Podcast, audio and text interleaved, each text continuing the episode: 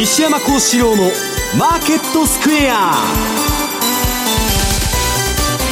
こんにちは西山幸四郎と。こんにちはマネースクエアジャパン比嘉宏と。皆さんこんにちは。アシスタントの大里清ですここからの時間はザンマネー西山幸四郎のマーケットスクエアお送りしていきます。大引けの日経平均株価今日は反落となりました。終値508円24銭安い21,382円62銭ということです。西山さん、先週お休みということでしたが、はい、この1週間マーケット大荒れでございましたあの今あの、この番組でもずっと取り上げてきたあのビックス指数の先物の売りですね、はい、まあ、それがここ、まあ、何年か大人気になってまして、うん、でまあ、ETN という商品が出てそれもまあ大人気だったんですけど、まあ、たった2日間で90何パーセントの下げを演じるみたいなですね。要するにもう総楽観相場の象徴がそのビックス指数の先物の売り、はいええまあ普通だったらこんな安いオプションで売る人はいないと、まあ常識外れの行動なんですけど、株なんか下がるわけがないと。いうことでですね、それにみんなが集中してまして、で、それがもうちゃぶ台返しにあってですね、うん、まあビックスの現物が50超えたりですね、まあ先物のも30代に跳ね上がったと。で、その結果何が起こっているかというと、そのファンドの閉鎖とかですね、あるいはまあそういうものに、えー、ベットしてたファンドが、まあ、えー、っと倒産したりですね、はい。まあ、まだ処理は終わってないと、ま、でどのぐらいの規模があるんだっつったら、まあ、うん、1兆ドルぐらいのその規模で、これはまあ2007年に問題になったサブプライム危機、はい、あのサブプライムの問題が最初、まあ、1兆ドルと言われてたんで、まあ、決して小さくない額、まあ、あの報道によってはですね2兆ドルという話もあって。うん。まあ、そのポジションのですね、えー、巻き戻しと、でまた今あのリスクパリティ戦略つって我々ファンドはあのリスクを均衡させるためにですねボラティリティレベルの高い商品を外していくという戦略を取ってるところが多いんです、はい、でそういうもののその株の売りも出てですね、まあ、ちょっとボラティリティがまあ落ち着かないというかしばらく荒れるんじゃないかなと、相場が。いう感じですよね。はい、えー、ドル円です。この時間が109円を挟んでの動きといったところにあります。比嘉さんもちろんなんですがドル円為替もね今週先週からですね大きく動いていますね。そうですねただその株の値,、値動きに比べると、まあ、為替はそれほどでもない、はい、まあそれは金利が上がっていることによるドル買いもありますし一方でその株安でリスクオフに伴う円買い、うん、こういったところがまあがっぷり四つになっているのかなというところでまあ、えー、そうですね。ドル円は確か108円のミドルをちょっと今週割ったかなというようなのが下だし上は109円台の後半そうですね。でやっぱりですね実需を見てると今回も輸入はやっぱり結構出てたみたいです、うん、そういう意味ではその辺りもサポート要因になってたかなという感じなんですが結局それってまあ東京時間までというような見方ができちゃうのでこの後じゃあ海外入ってきてでまた株がニューヨークの株がおかしくなってきたらまたそこのサポート要因がなくなった時にさてどうなるのかなっていうような感じですよね。マーケットについてはこの後も引き続き西山さんと比嘉さんにたっぷりと解説をしていただきます。え番組ではリスナーの皆さんからのコメント質問お待ちしています。投資についての質問など随時受け付けておりますのでぜひホームページのコメント欄からお寄せください。ザ・マネーはリスナーの皆さんの投資を応援していきます。それではこの後午後4時までお付き合いください。この番組はマネースクエアジャパンの提供でお送りします。毎度、相場の福の神こと、藤本でございます。毎週火曜前場と金曜後場に好評放送中。この企業に注目、相場の福の神では、ただいまリスナープレゼントを実施中です。抽選で10名様に、パーソナリティ藤本信之さんのサイン入り著書、株で儲け続けるたった一つの方法と、ラジオ日経クオカードをセットでプレゼントいたします。ご応募はラジオ日経ウェブサイトから、締め切りは2月9日です。毎週金曜夜更新。和島秀樹のウィークエンドストック。私和島がファンダメンタルズで注目銘柄分析。福永博之がテクニカルでマーケットを徹底検証。さらに注目イベントの解説や皆様からの個別銘柄リクエストにもお答えします。1週間のマーケットトピックが丸分かりで月額税別476円。詳しくはウィークエンドストックの番組ホームページをご覧ください。当たったら褒めてね。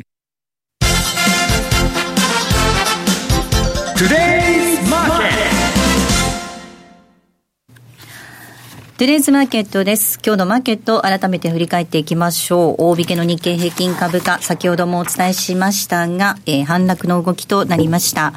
えー、終値なんですが、508円24銭安い21,382円62銭となりました。トピックスが33.72ポイントのマイナス1731.97でした。東証一部の売買高概算で21億3748万株、売売買代金が4兆を、えー、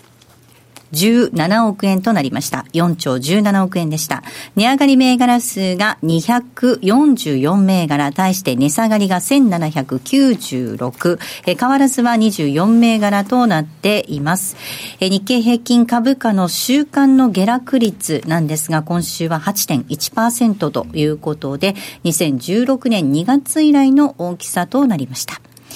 え今日ですね、売買代金のランキング、東証一部でトップが任天堂でした。2位にソフトバンクグループ、3位が三菱 UFJ、4位にトヨタ、以下ファーストリテイリングと続きました。2位のソフトバンクグループ、こちらは小じっかり、え今日の終値は35円高の8808円となっていました。それから、えー、今日新高値を取った銘柄が東証一部であるのかなと思ったら10銘柄あるんですね。10銘柄新高値銘柄がありました。一方の新安値となった銘柄です。えー、こちらが211銘柄、211銘柄新安値を更新する動きとなりました。えー、為替確認しておきましょう。ドル円です。この時間108円の9899です。えー、ユーロ円が133円の5156、ユーロドルが1.225154です。えー、ポンド円151円の9095、そしてポンドドル1.394143での動きとなっています。えでは、マーケットのポイント、まずは比嘉さんからです。お願いいたします。はい。まあ、先週、私や西山さんがいなかったせいなのか。そうなんですよ。まさにもう先週の、だから、ニューヨークからですよね。急におかしくなり始めたのが。まあ、それが金利上昇というのが、まあ、きっかけにはなったかなと。はいいうところで、で、週明けも、一時、ニューヨークダウが1600ドルぐらい下げる場面があって、やっぱり、そうですね、大きく下げて、ただ、火曜日って少し戻したはずなんですよ。で、水曜日も落ち着いてきたかなと思ってたところ、昨日また1000ドルぐらいと。実はあの、以前からこの番組でもお伝えしている通りで、あのーハイイールド債ですね、あれをやっぱ見てたらですね、えー、ちょっとその、ニューヨーク株が落ち着いてきたと言ったところでも、実は結構、はい、ここのところなんかあの、引け間際に変な動きになってるじゃないですか。ねうん、ガーッと下げたり、ガーッと上げたりとかしてて、ちょっとおかしいよねと思ってたら、やっぱり HYG のあの、ハイイールド債なんか見てると、結構陰線になってたりとかしてたんで、これまだ、あの、油断できないんだろうなっていうのは西山さんとも話してたんですが、ただ直近の安値、これをまだ下回るまでには行ってなかったので、比較的まだどっか市場では楽観視してるのかなっていう言い方もできできたと思うんですよ。うん、ただ、昨日の下げあたりで結構また直近の安値、もうブレイクは目前ぐらいまで来てるので、今日以降また株がですね、まだ下げ止まらないと。金利がまた上がって株がドンというようなことになるようだと、ちょっとこのあたりの動きっていうのは、うんえー、警戒しなければいけないだろうし、さらにはやっぱりこれ、あの、調整って、時間で調整するか、あとは価格で調整するかっていう問題があるかと思うんですが、はい、うん価格は確かに結構な価格まで来てるかな、下げ、あの、幅としては大きく見えるんですけど、パーセンテージってそうでもないじゃないですか、まだまだ。ってことを考えると、まだそういった部分の懸念というのは残るだろうし、週明けに日本の企業が、日本がお休みっていうことをもあるので、そういう今まで先ほどあの冒頭でお話ししたサポート要因、実需の輸入なんかが出てこないというようなのがなくなったときに、さて鬼の犬間に何体ということに、えー、なってもおかしくないのかなというふうに思ってますんで、引き続きやっぱりまだ、あの、ちょっと600ドル、またプラスになりましたつったって、そこはそれで安心し,、しない方がまだいいのかなっていう気がしてますね。で、今のマーケットってとにかくドル買いと円買いががっぷり薄になってると。はいいう中にあって、例えばこれがですね、ちょっとあの日銀の方の円買いのまた裏テーマとしての日銀の金融正常化っていうのも当然マーケットであると思ってるんですけど、うんそこっちの方に目が、ウェイトがいくようだと、ちょっとここも、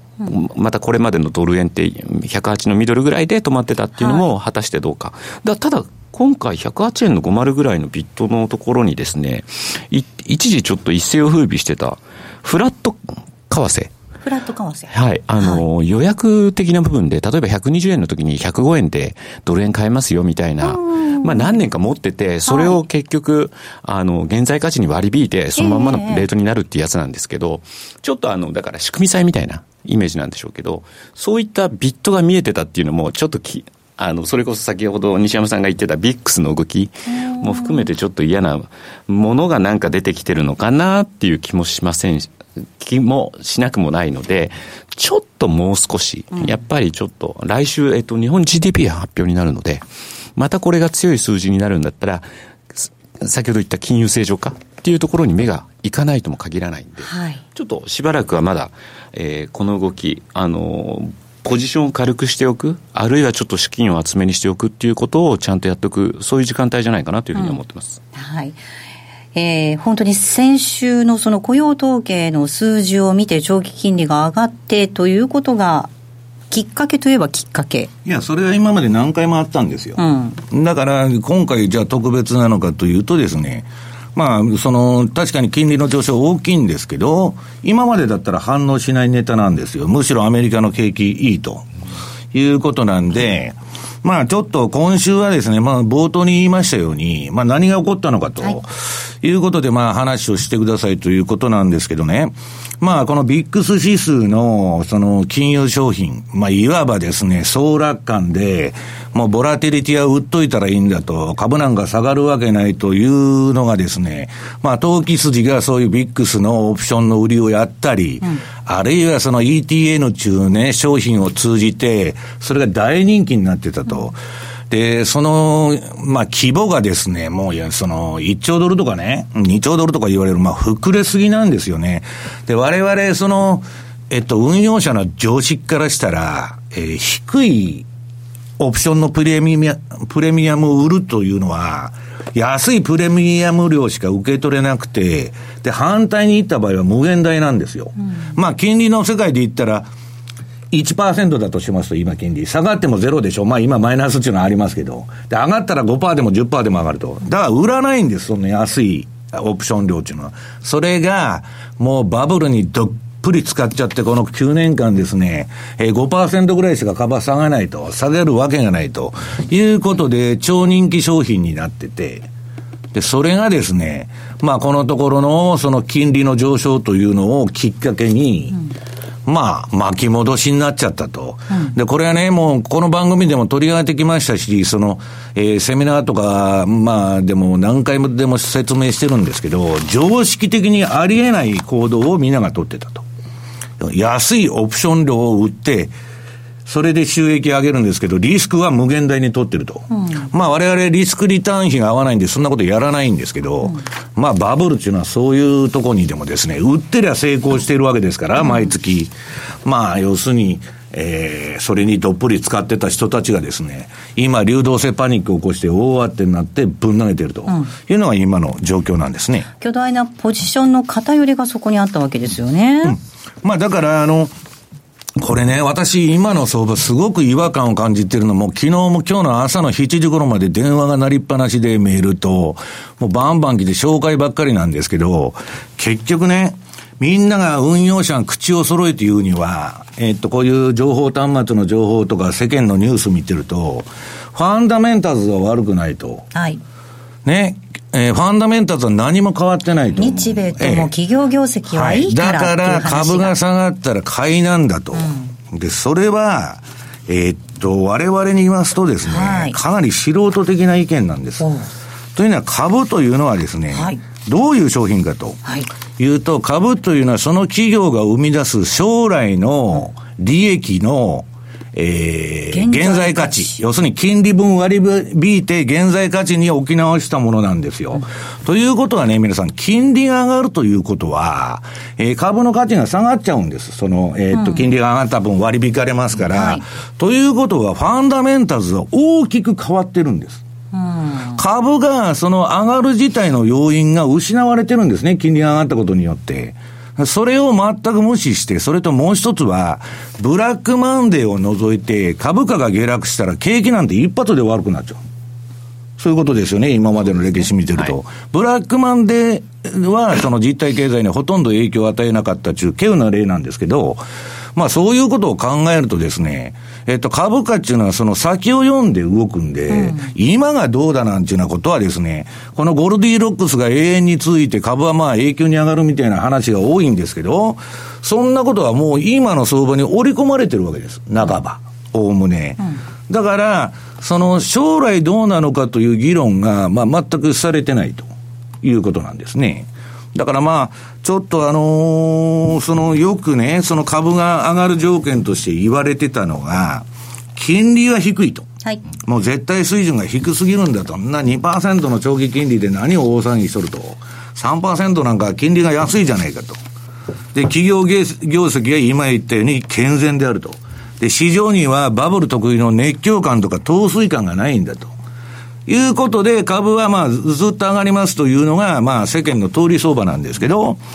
えー、っと、私が思うにですね、あの、陶酔感がない理由、大きな人、あの理由の一つは、もうあの、私なんかあの、この世界にデビューしてブラックマンデーでしょ最、最初が。で、その後日本のあのバブル崩壊、100年に1回の、あれこそ100年に1回の1989年で天井を打ってバブル崩壊したと。で、90年代にはですね、中南米だとか、あの、新興国のジャンク債バブルっていうのがあったわけです。アジアの通貨危機とかもありましたよね。あまあ、それはその後。その後。うん。うん、で、あと IT バブルでしょ、ね、で、サブプライムバブルでしょ？もう今40とか50代の人っていうのはバブルに凝り取るんですね。はい、えー、そこで全財産を失っちゃったというような経験してる人が多くて、うん、熱狂のしようがないんです。頭の片隅にどっかその記憶が残ってますから。で、それで熱狂は起きないんだと。で、今買っとるのは30以下のミレニアム、ミレニアル世代っつって、リーマンショックも知らない人たちですから、えー、彼らは金持ってませんけど、運用者ですんで、バンバン何でも買うと。上がるから買う、買うから上がると。それだけの理屈でやっとったと。だからまあ、熱狂という意味では、ビットコインとかに出てますけど、そんなにその出てなかったと。ただそれは全セクターがバブルしてるから、気づきにくいんですね。うん、えー、住宅バブルみたいに1セクターだけサブプライムバブルだと、あるいは IT バブルだと、そういう見えやすいバブルじゃないんで、まあ非常に、えー、終わりの予感を感じにくい、えー、環境にあったと。あとはね、えっと、金利が低いから、えっと、株が下がらないと。で、これは一番危ないと言われてるんです、発想として。金利が低いとかね、今みたいにゼロ金利とかマイナス金利までやってると、これは史上最大のバブルじゃないですか。金利はゼロ以下なんてないんですよ。人為的に作ら作らなかったら、金利がゼロだと。金借りてもね、えっ、ー、と、利子払う必要はありませんと。もらえるんですけど、ええそんな話がもう狂ってるわけですよ。で、そのグリーンスパンは去年、それを史上最大の、まあ、バブルだと債券は言ってたんですけど、はいはい、まあ、今月に入って株もバブルだと。はい、もう、あの、明言しとるわけですね。これまでゼロヘッジ等で報道されてますけど、で、そういう中で、えー、要するにですね、うん、金利が低いからですね、えー、要するに、えー、大丈夫だっていうのは逆に、金利が上がったらどうなるんだということになっちゃうわけです。変化が怖いっていう話ですよね。そう、そうです、そうです。ですね、だってもう、さっきのビックス指数の売りと一緒で、うん、金、債券なんて買ったって1%とかね、せいでまあ、長期金利だったらアメリカ今 2. 何パーセントですけど、えっと、入ってくる収益に対して、そのリスクがすごすぎる。金利がバーっと急騰したらですね、ものすごい大やられするわけですから。だからあの、よく水準のことをおっしゃる方がいるじゃないですか。金利はね、例えばその日本のバブルの時だって株がすごい高くって、その時は金利は8%とか9%あったよとかって言うけど、そういうことではなく、ものすごく低金利な状態だったのが急に変化し始めるっていうのが。8%とか9%ある金利は逆にいいんです。私は債券相場っていうのは限界までいっとるから、この後、巻き戻ししかないでしょうと。いや、その限界がね、ゼロがずっと続くかもわかりませんよ。まだこの先も。ただ、取る、あの、債券を買ってもらう金利なんて知れてるじゃないですか。はいで、逆行った時のリスクはむちゃくちゃでかいと。で、これがね、えー、やっぱり、えっと、一番まずいことなんじゃないかなと。だから債券は金利が低いから大丈夫だっていうのはバブルで逆に危ないと。いうことなんですね。あとで、企業収益が健全だからって言うんですけど、はい、今言ったように金利上がったらですね、過去のアメリカので企業データ調べると、金利上がったら企業収益って落ちるんです。はい、下がったら上がる。株。出てましたね、今まで株と同じ動きをするんです、その企業業績っていうのは。で、その、えっと、結局ね、今のあの、企業決算のやり方を聞いてると、経営者がストックオプションで儲けたいために、えっと、いい決算を出すんです。で、それはね、最新の金金融工学を使って、仕組みさえとかも全部見かけはいい。あの、面に映ってるんですけど、金融工学を利用して決算を押し上げとんですね。まあ、それは粉飾とは言いませんけど、合法的に押し上げてると。で、じゃあ、そんなに企業決算がアメリカのいいんならね、今、ジェネラルエレクトリックっていう会社が、年金のですね、積み立てが310億ドル不足してると。GE がですか？ええええこれなんでだと？はい、ほったらかしになってるんですよ。はいはい。ね、うん、で、それは企業利益っていうのは、その、そそういう積み立てとか不足を埋めないでですね、利益ばっか出してですね。株主に対してはっていう要するにですね、アメリカの家計が犠牲になってるということなんですね。だから、まあ、あのー、この3つを持ってね、うん、この相場はバブルじゃないっていう人が多いんですけど、私はちょっと違うんじゃないかなという気がしとるんですけど、うん、今の西山さんのアメリカの家計が犠牲になってるっていうのは、結局これから今度金利が上がったとするじゃないですか。はい、これね。住宅ローン、自動車ローン、いち早くこういったところにだって当然波及してくるじゃないですか。クレジットあの社会ですからね。そうですね。そうすると個人消費が落ち込む GDP の7割は個人消費と言われてる。ってなってくると、徐々にこれまでまた3%を超えるんじゃないか、成長率はと言われてたところにも当然あの、黄色信号が灯るっていうことにもつながりますよね。確かに水差すことになりますよね。まあ、で、あの、番組でもお伝えしてたように、その、例えばエリオット波動で見た場合、5波のところにあって、ね、いつ何が起こるかわからない、不安定だよっていうところでしたもんね。だから、私はね、えっと、去年の6月から8月に、その金融危機、リーマンショックの後に買った長期ポジション全部売りましたって言ってるわけですよ。別に空売りせって言ってんじゃないんですよ。はい、利食いましたと。で、それからね、ニューヨークダウンが1万ドル上がろうが3万ドル上がろうが、そんなもん知ったことじゃないと。はい、もう9年も上がってるんだからと。そこでリグーンだと。はい、で、ご波動が危ないから降りてるわけです。相場に最後まで付き合ったら、えっと、この初動の研修金曜日の下げで、じゃあいいおしめだと。買おうじゃないですか、今までずっとおしめ買いしてる人は。それで成功してるんですから。うんドーンと落とされるわけですよ。だから、まあ、その今我々はどういうところにいるのかっていうのはね、その最もテクニカル分析なんていうのは思い込みなんで、あんまり過信はしてないんですけど、まあ、かなり危ないところにはいるんだろうということなんですね。うんうんまあ、皆さん本当これがね、いつまで続くのか、本当にどこまで下げるのか、そして下げ止まったのか、なんていうのを気にされてるかとは思うんですけれどもね。あとはだから、ちょっと今日資料で持ってきたんですけど、はい、米国債の発行高の推移というものを持ってきてたんですけど、はい、去年より80何パーセント今年発行増えるって言われてるわけですよ。ということは、ここで需給バランスからして、また、えー、アメリカの長期金利っていうのが、悪い形で上昇していく可能性、だから法人税減税でみたいなところばっかりこうクローズアップされてますけど、こういう裏の動きっていうのも、あの、しっかりと認識しておく必要はあるんじゃないかなとは思いますね。これね、あの、米債の発行高って、これからどんどん増えていっちゃうんじゃないかなって感じですもんね。いや、だから、要するにね、私は財源もないのに大盤振る舞いで減税だ、えー、っと、そのインフラ投資だと、それはいいんですけど、それが逆に、その、まずいことになってると。今悪い金利上昇として来てるんだということなんですよね。で、結局ね、アメリカなんかインフレになりようがないという話が多いんで、はい、今の金利もこれ上がりすぎだっていう人もいるんですよ。私の仲間にもいるんですよ。だけど私は思うのは、アメリカの低インフレの原動力ってね、何だったかって言ったら、安い労働力。うん、要するに移民ですよ。はいイミグレーションをね、その移民の問題を、そのトランプが移民を取るのをやめて、アメリカ人の給料を上げるって言っとるんですよ。こんなもんね、そのインフレになってもおかしくないじゃないですか。すね移民が、移民止めちゃうんですから。はい、そうですね。そしたらね、結局、インフレになったら、金融緩和はもうできないんですよ。利下げだとか、はい QE だとか。万事休すになっちゃうじゃないですか。だから、今ね、非常に難しいのは、その、うんと、その、金利が今なんで上がってるかっていうのはね、私の友達の債券トレーダーとかもみんな言っとるんですけど、本当はイエレンが3年前に上げた時にもっと金利上げとかないとダメだと。うんうん。あの、健全な調整のためには、それをうだうだうだうだやってやめ、やめ、あの、やらなくてで、去年はまあ4回やったんですけど、今、3年前にやるべきことを、遅れてキャッチアップしてるわけですよ。なるほど。ええ。で、ここでね、じゃあ株が下がってきたっつって、金利を、じゃあ、えーっと、引き上げやめますと。利上げをやめますと。それはね、一旦は株も交換するかもわからないけど、インフレになっちゃう、またそれによって。で、私はこの放送でずっと言い続けてきたのは、この中央銀行バブルというのは、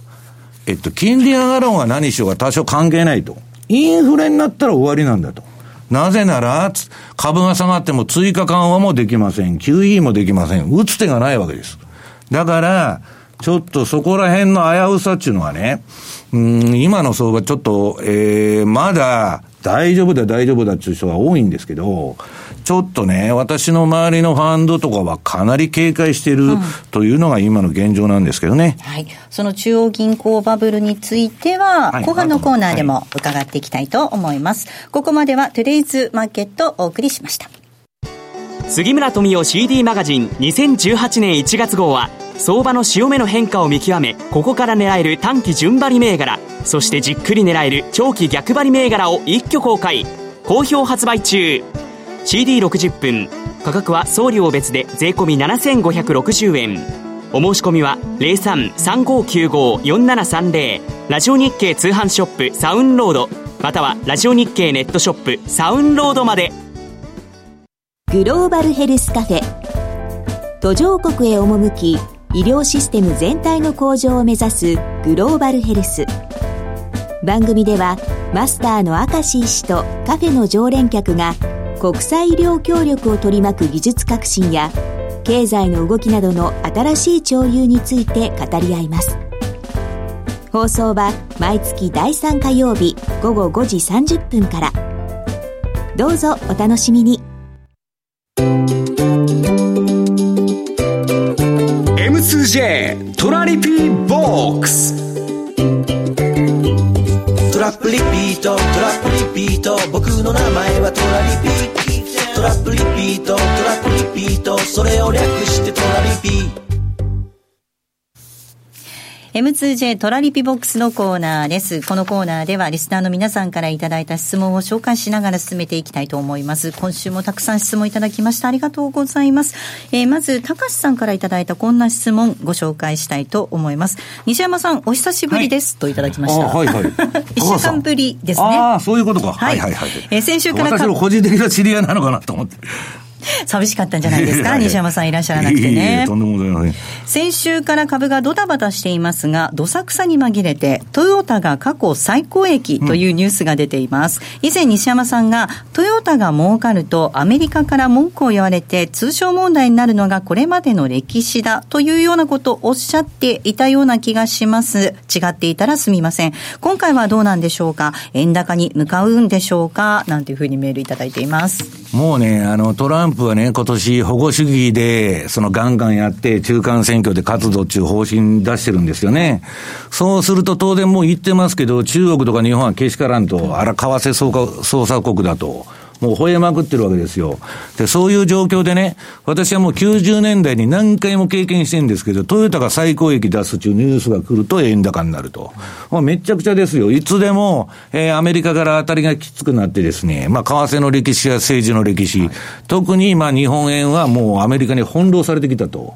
いうことで、日本が儲かると黙っとらんぞと。でね、もう一つはまあ私、えっと、ヨーロッパ回ってきたんですけど、まあ、ヨーロッパに関わらずニューヨークでも、えーロンドンでもパリでもね、どこでもデンマークであってもスウェーデンであっても、えっと、ビッグマック指数ってよく言うんですけど、えーっと、まあ、それもまあ2000円なんですけどね、日本円に、あの、海外出ると。まあ、ラーメン指数っていうのがあって。あ、ビッグマックではなく、はいラーメンで見る。日本で、まあ、チェーン店やってる800円ぐらいのラーメンがですね、向こう行くと全部、あニューヨークもロンドンもパリも等しく2000円になると。2000円以上になると。ということは、その購買力陛下的に考えると、円が安すぎる。何を買ってもだから言って、日本に来る外人は、日本はホテルに泊まろうが、飯を食おうが、何しようが、なんて安いんだと、信じられんと。不動産まで安いっつって言っとるわけですから、買おうかなと。ね、東京タワーあたりのとこうろうろして、この辺環境いいなって、買ってみようかみたいなこと言っとるやつおるわけですから、何でも安く売ってる。ということは、円が安すぎると、そういう購買力陛下的なもので見ると、比嘉さんなんか今海外行く気がしないって言ってるのは、まあ、為替レートからしたらね、まあ割が合わないんですよ。だからまあそういうこともあって、これはもう私はですね、えっと、まあ早かれ遅かれ円高が来るなと。いう、まあ、そのビッグマックだとかね、ラーメンの話で言ってるんじゃなくて、このトヨタのおっしゃる通り、日本が儲けると、必ず、えー、当たりがきつくなると。で、日本の輸出企業なんで、だいたい90円でも、トントンぐらいにいける、えええーもう実力ですから、今の為替だとボロ儲けになってるはずなんですよ。だから、円高になるってことは日経平均にそんだけダメージがあるということなんですね。だから、今日あの、日本株が割安かどうかっていう話をししてくれという話もあったんですけど、要するに円高が一番怖いわけです。円高になると、ガッコンと落ちちゃうと。企業利益がね。いうことですね。ちょうどね、今週初めですが、トヨタが今期の純利益見通し引き上げて、まあこれ過去最高にっていうことでした減税の。影響もあって最高益になったって書いてあるんですけど、トランプはそんな細かいこと関係ないですから、トヨタが腐るほど儲かっとると叩いたれと、はい、いうだけの話です。はい。えーもう一つ質問いきます。調整かショックかさんからいただきました。今回のクラッシュで海外の金融機関の破綻につながる可能性ありますか？また、為替が妙に大きく反応していないのはなぜでしょう？か相場が落ち着いてきたら、ユーロドルの押し目買いをしようと考えていますが、原油相場との相関も気になります。というふうにいただいています。まあ、あのえっと、質問内容が多いんで、まあ、あれなんですけどね。金融機えっと、関の破金綻っていう融機関の破綻っていうのは、まあ、そのサブプライムのように、そのリスク取ってるわけじゃないんで、その後ボルカールールが出てきて、まあ、ある程度その制御されてるんで、あれなんですけど、その今さっき言ったように、ビックスの関連でですね、えっと、ETN とかそんなのがボンボンへ、あの、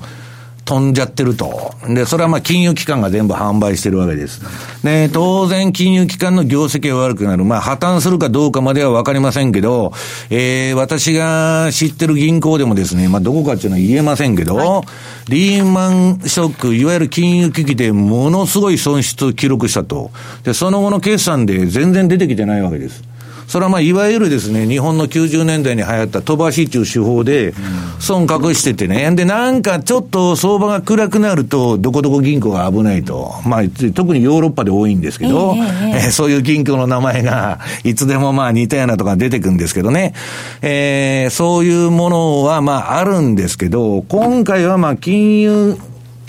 機関のその云々というのは今、マーケットの焦点にはなってないということですよね。そうですね。はい。あとは、ユーロドルの押し目買いなんですけど、まあ、この番組でも紹介してますように、冷やしベースで見ると、ユーロは、あの、最終5波動、これも。はい5の3地のやってる途上なんで、ええまあ、ちょっと、その、あんまり深追いするのは、私はどうかなと、個人的には思ってます。原油相場の動きなんかはどうですか？まあ、世界景気原拡大とい油はね、うことでちょ上がっても下がっても、えっと、私はもう、どう、あの、何でもいいって言ってるのは、原油ほど美しいトレンドが出てるのは、もう商品としてないんですね。去年のニューヨークダウも素晴らしかったけど、原油はもう、えー、冷やしでも4時間でも1時間でも、今の相場もそうですけど、買いでも売りでも取れると。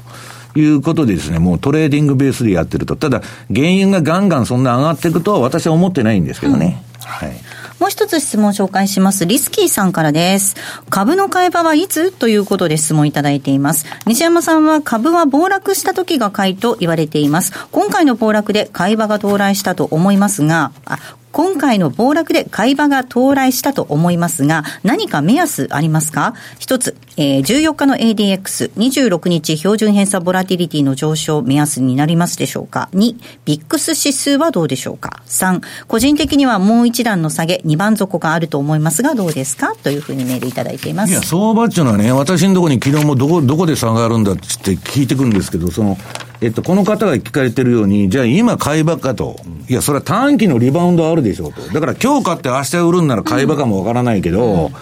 私はもう長期タームで見たらですよ。次はこの調整しかるべきね、その、えっと、20%以上の調整が入った後に、まあ、なんか対策が出てくると、当局の。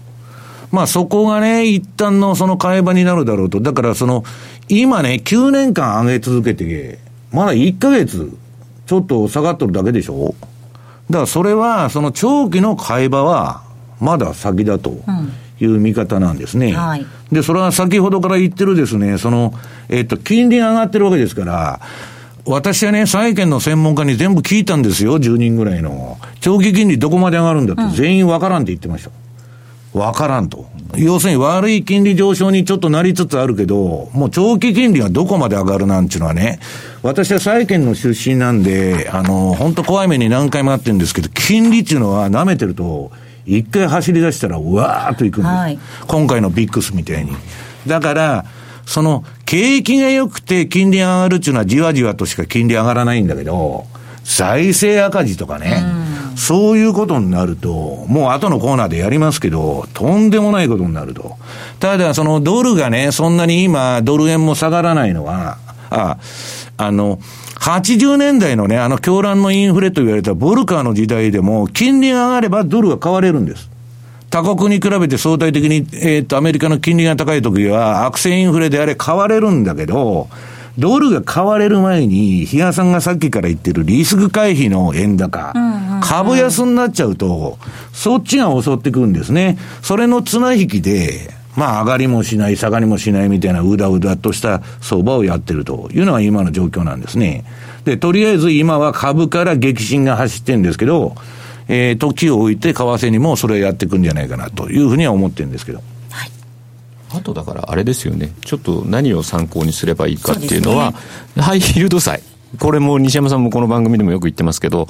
あれがいち早くまず動き出すんで、流動性がないんで、そこら辺、あの、やっぱり見ておく必要はあるんじゃないかなだからジャンク債もバブルなんですよ。私がね、一つ一つ潰していかなきゃいけないのは、まずビックスがこけたと。オプションですから動き早い。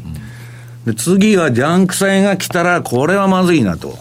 いうふうに思ってるんですけどね。はい。HYG ですね。うん、検索していただくと出てきますのでね。まあ、あの、ビックスなんていうのは、基本的に、うん、あの、ポジション量は別としてもですね、普通に出てくる数値っていうのは、あれは株が上がった下がった、それでですね、はい、大きく動けばそっちに反応する。ええ、ビックスはだから後追いのものでしかないという言い方もできるので、はい、そういう意味でも、ハイイールドの方が、うん、あの、ちゃんと見ておく必要があると思いますけどね。はい。ここまでは、M2J トラリピボックスのコーナーお送りいたしました。西原光一です。大橋ろ子です。私たち2人がお送りする「集まれトレーダーシンプル FX トレード」は FX トレードに特化した番組です。私西原光一のトレードアイデアをご紹介するほかリアルタイムでトレードのヒントをお届けします。毎週木曜夜9時30分より生放送。ユーストリームでも配信中。問題。今の実況は大花賞かそれとも秋華賞かえ、ええー、そんな難問沈問もある競馬実況ウェブの挑戦聞く競馬クイズ。いや、これでわかる人はいないですよ。問題は毎週更新。競馬実況ウェブのトップページにあるバナーをクリックしてください。浜田節子です。鎌田新一です。投資という冒険をもっと素敵にするために、マーケットのプロを招いてお送りする、ゴーゴージャングルマーケットは、毎週金曜午後4時から、お聞き逃しなく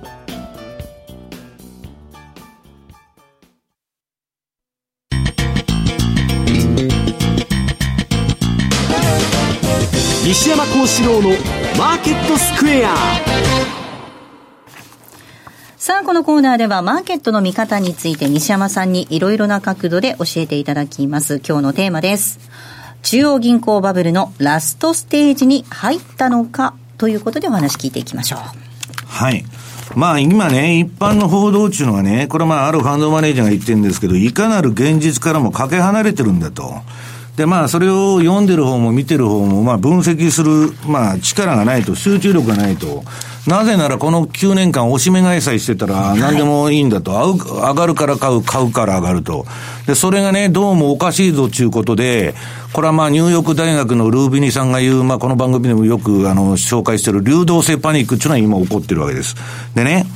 えっと、この中央銀行バブルというのは、私はね、もうそのずっと言ってるように、インフレになったらアウトなんです。中央銀行何もできないから。インフレになったら利下げも量的緩和も株が暴落しようが、何しようが、対策打てないということになっちゃうわけです。で、インフレになったらまずいと。でね、まあ私が尊敬するのはあの債券王のビル・グロースなんですけど、その新債券王っていうのはあのジェフリー・ガンドラックっていうのがおりまして、まあガンドラックがですね、今の相場について的確なコメントを出してる。金利急騰とドル安が、財政赤字拡大とともに、これはトランプのばらまき、財源もないのに、えー、政策のオンパレードと大盤振る舞いと。その財政赤字拡大とともに起こるのは危険なカクテルであり、あり、1987年のブラックマンデー相場を、まあ思い出させると。ブラックマンデーの時の環境がそうだったということなんですね。で、今年の相場の成功にとって重要なのは、2017年に相場が熱狂の局面に入ったことを理解することだと。もう完全にバブルなんだと。で、昨年9月からのビットコインの急騰で、もうボラテリティも何も制御不能な相場になってる。要するにもうめちゃくちゃ理屈も何もないと。でね、このビットコインの急騰っていうのは1999年のドットコムバブル、まあいわゆる日本で IT バブルと言われてる狂気と同じだと。狂気の中で相場やっとるんですよ。